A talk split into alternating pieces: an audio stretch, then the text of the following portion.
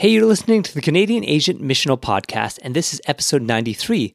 And today we're going to be talking about sharing lives in the places that we are called. Let's do this!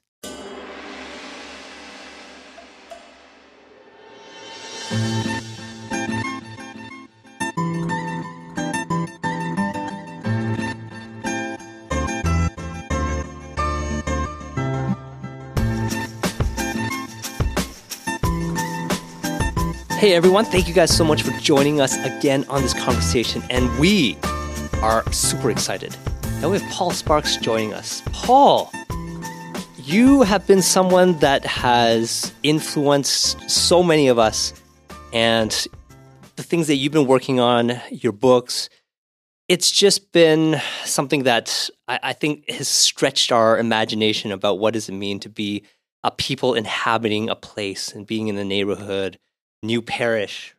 And so we're so honored that you're here. How are you doing? Good. Delighted to be here with you in Toronto. Yes, Toronto. Toronto, Canada. As always, Bernard Xenia are here. How you guys doing? Good. Pretty Technically, good. we're in uh, Mississauga right Technically, Oh, the oh. technicalities. Foul. Oh man, oh man, the gloves are already off, and you know we're just getting started. It's only because I live in the six. so- That's oh, right. okay, there. I know, I know. Which is, you know, to be honest, it's a very different context, It is. Mississauga than Toronto and the different parts of Toronto and such like that. So, Paul, you know, you're joining us, you know, with this conversation, and just, you know, tell us, you know, how are you doing? How are you doing right now in this moment? Well, here we are, uh, in theory, post pandemic, sort of. Am I right? It's been a crazy, crazy season for me. I live in Tacoma, Washington. I'm part of a Catholic worker community started by Dorothy Day back in the 30s and 40s. And we went through it. We have 10 houses with community gardens right in the center of the city. And we care for people who are, are living outside and, and coming out of our detention center. Mm. And oh man, during the pandemic, we had an exodus of our, our elders and team members and people that really helped with presence. And we had a massive influx of, of people that were really suffering and in transition. Okay. So, yeah, it's been a crazy two years, but I'm alive and I'm well, and I still believe the Spirit is uh, working in places. Yes. Does it feel like a restart? Does it feel like, okay, the people that you've been with for many years have now transitioned and gone to other places, and now you're getting this influx of new people? So are you in the process of figuring this out again in this new makeup?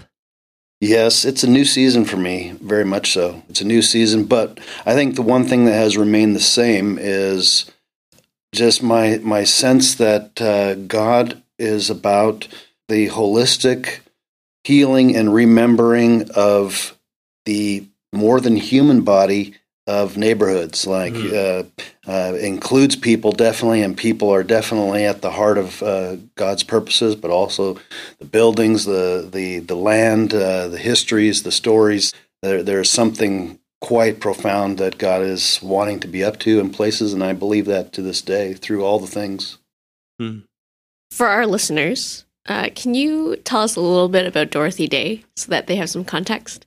Well, Dorothy Day was uh, quite an amazing woman, but she often struggled with institutional church settings, and they often struggled with her because she was she was a bit radical, and uh, had a had a deep sense that uh, our presence with people on the margins, people who had been abandoned by systems and structures and and institutions and were unseen, un, that they were actually the center of God's heart and the center of what we were to be attending to, if not just in order to help someone or to serve someone, but in order to be transformed ourselves, in order to be formed into, you know, the, the people of Jesus, that we actually needed to attune ourselves to those those folks and to see Christ in them, through them, and through our relationship together.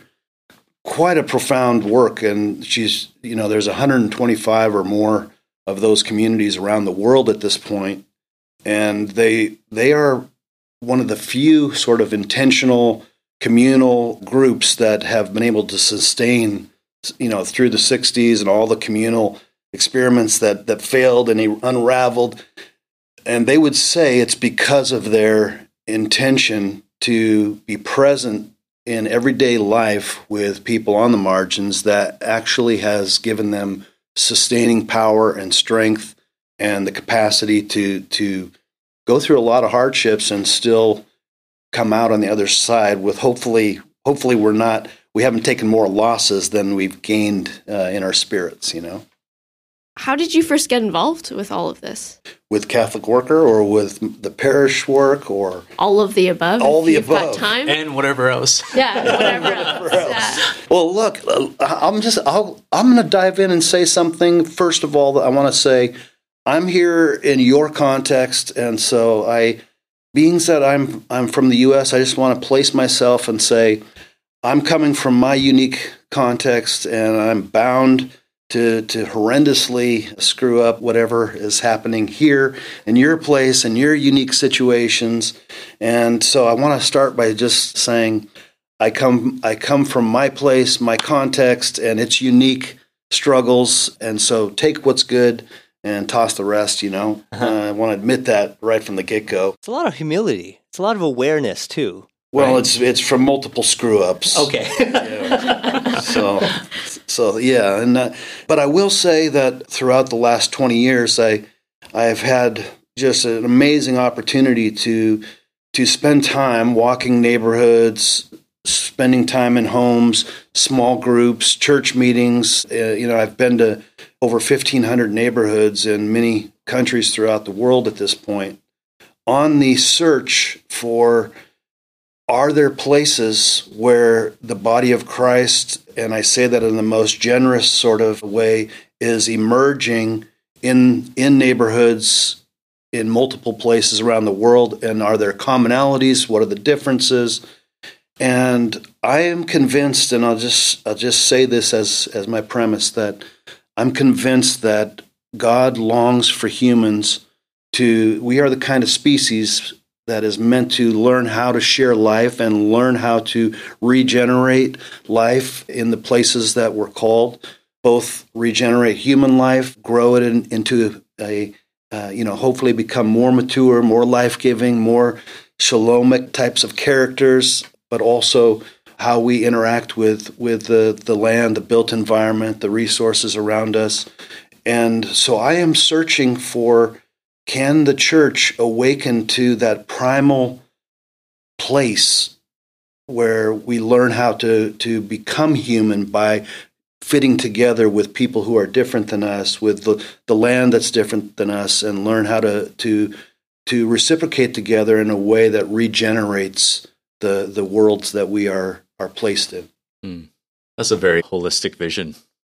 And I do think that like sometimes not just churches, I think just people in general has such a myopic view and then we just kind of get stuck in the particulars without seeing either the robust beauty of difference.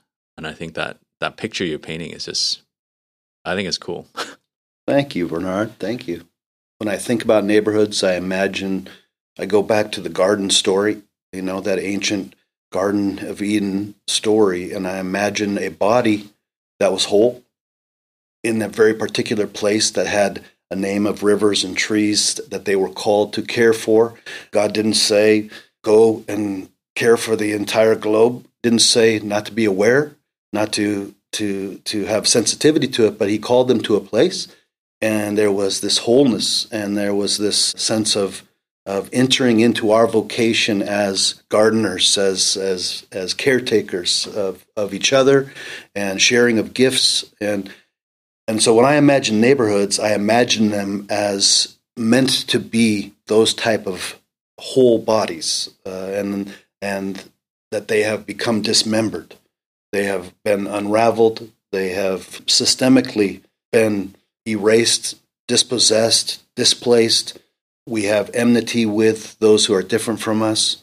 And that the heart of God, the miracle of God, and the whole gospel story and the miracle of Christ is that those who are other, male, female, Jew, Gentile, slave, free, you know, black, white, brown, you know, we that we the miracle of the gospel is that we learn how to remember what has been dismembered and it will shock it will shock those around us who who would never imagine that we might actually be a familial body in everyday real life circumstances.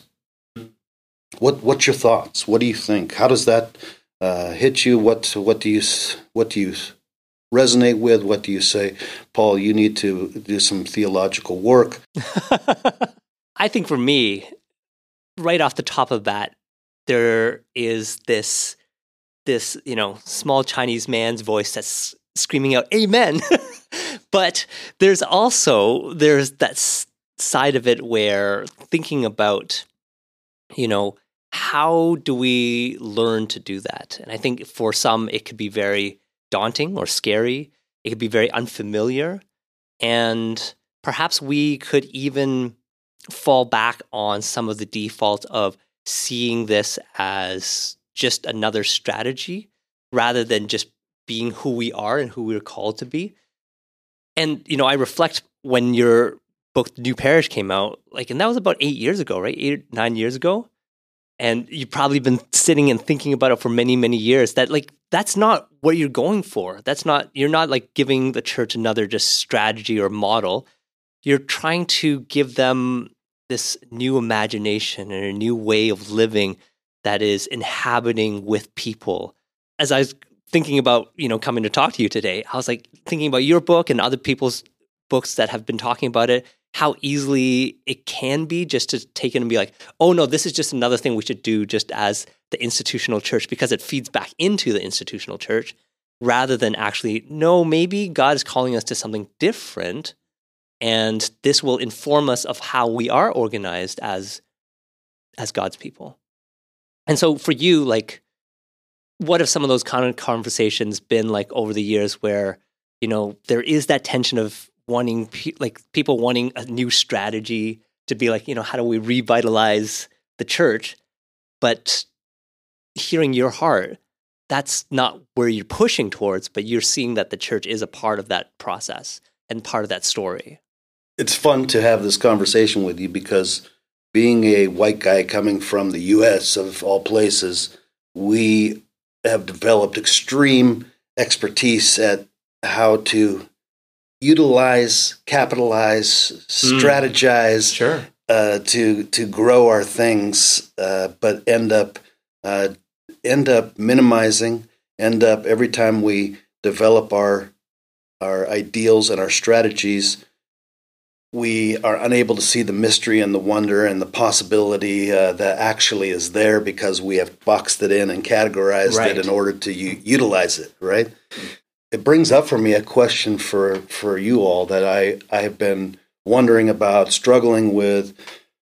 I think the question has to do with how does how do parties that have been susceptible to that to that uh, you know I'll just use words like you know domination or or uh, oppression or uh, dispossession and displacement how do parties that are susceptible to that think about what it means to become part of a place without losing themselves to dominant narratives that might be pervasive over that place. Mm. yeah. You know, I think I, I think of in my context, you know, where you might have a Chinese church that literally clings together, sometimes in order to sustain a way of life that otherwise will be completely susceptible to the dominant narratives, you know? So it, it can sometimes, I, I wrestle with the tension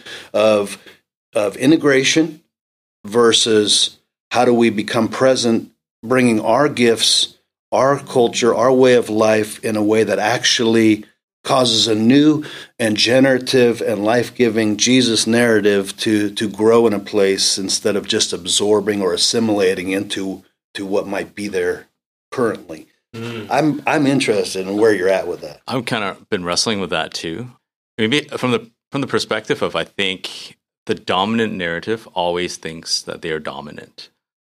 And I wonder if it begins with a new imagination for the dominant narrative to, to realize that they're actually not dominant. but they are a narrative within a much larger narrative.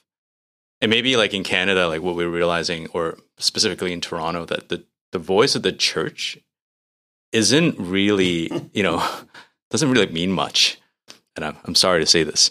Um, No, you're not. Speak the truth. but I just think like You may need to edit that. no, no, No, we're not. It's editing. just going live. What's going on? It's printed. It's, it's it's it's on the air forever on the internet. But I wonder if our posture begins to shift and begin to realize that instead of thinking that we are the dominant voice, but we are a shared voice in a particular neighborhood. And out of that posture, begin to recognize the different intersecting stories that will kind of emerge together. And because, you know, like unless we, we scale back and realize that like you you don't own the table. You have a seat at the table.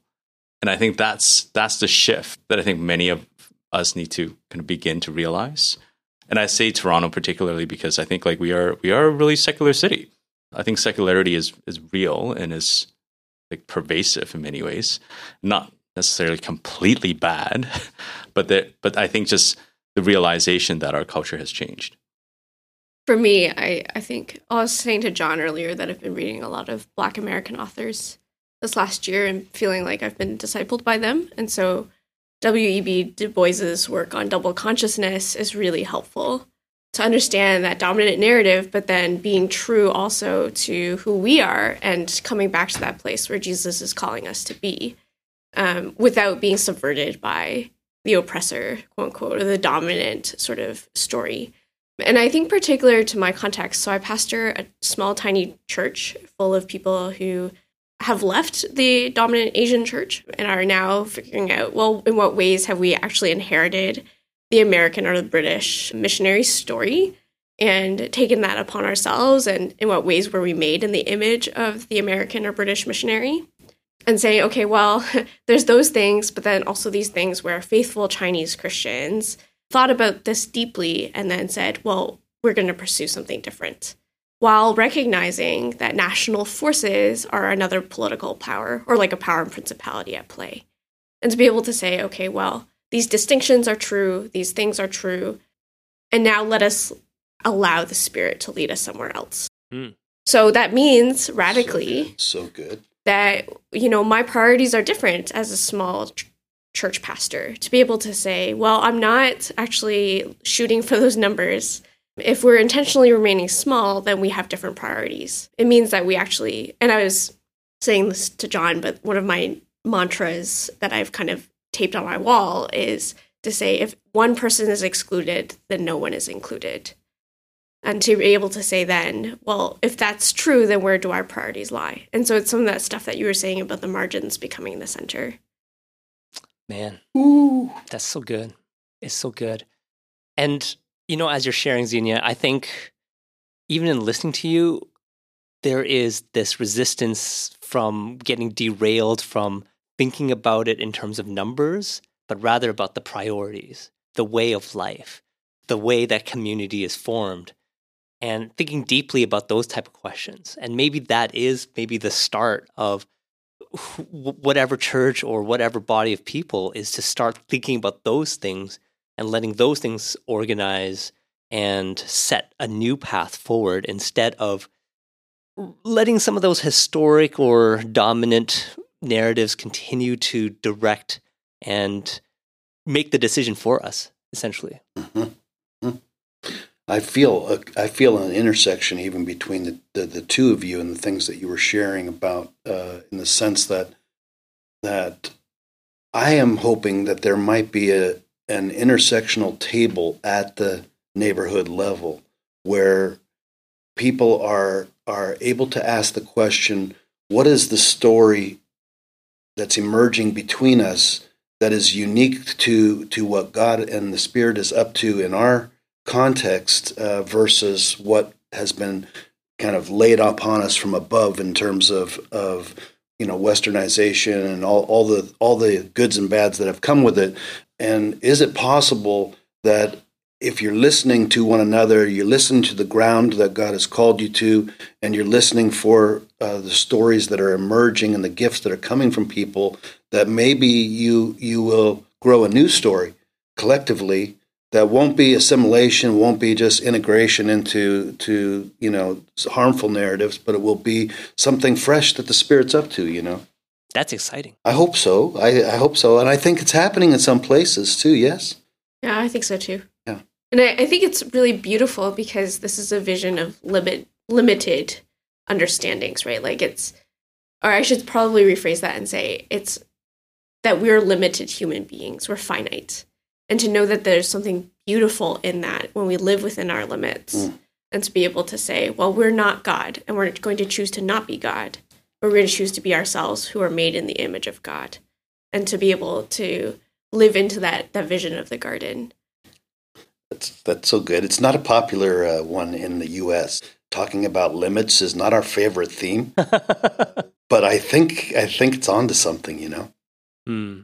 It's it's perhaps one of the ways in which the spirit is chipping away and just showing us that hey, there's something bigger, there's something more beautiful out there when we embrace that and where that could lead.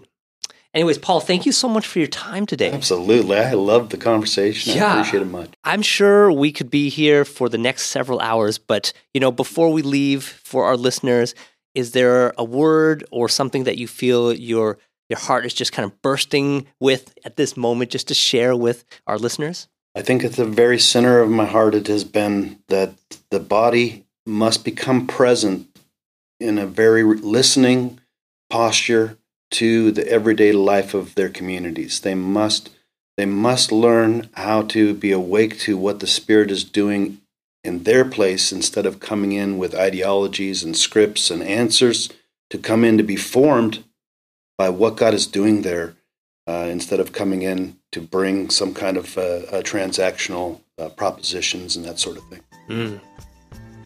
That's a big word. That's a boom. Yes, please don't drop, Drop that mic. mic, yeah, I was like, I don't have that much money. just please don't destroy my mics. No, thank you so much. Absolutely. Thank Thanks so for much. having me. Much, much appreciated. And thank you to you, our listeners, for joining our conversation. What did you think about what Paul shared about what does it mean to share life together as a family to the places in which we are called? In what ways are you sensing a picture for how to engage in your neighborhoods? You can always reach us by social media Facebook, Twitter, Instagram, or by email contact.campodcast at gmail.com. That's contact.campodcast at gmail.com. We'd love to hear from you and your reflections and your experiences as well. If you haven't done so already, please remember to rate, review, and subscribe to our episodes and share them with others who you might think might benefit from this conversation. That helps us to get this conversation out there and to invite more people into it. Once again, you've been listening to the Canadian Asian Missional Podcast, and we hope you'll join us on this journey. See you next time.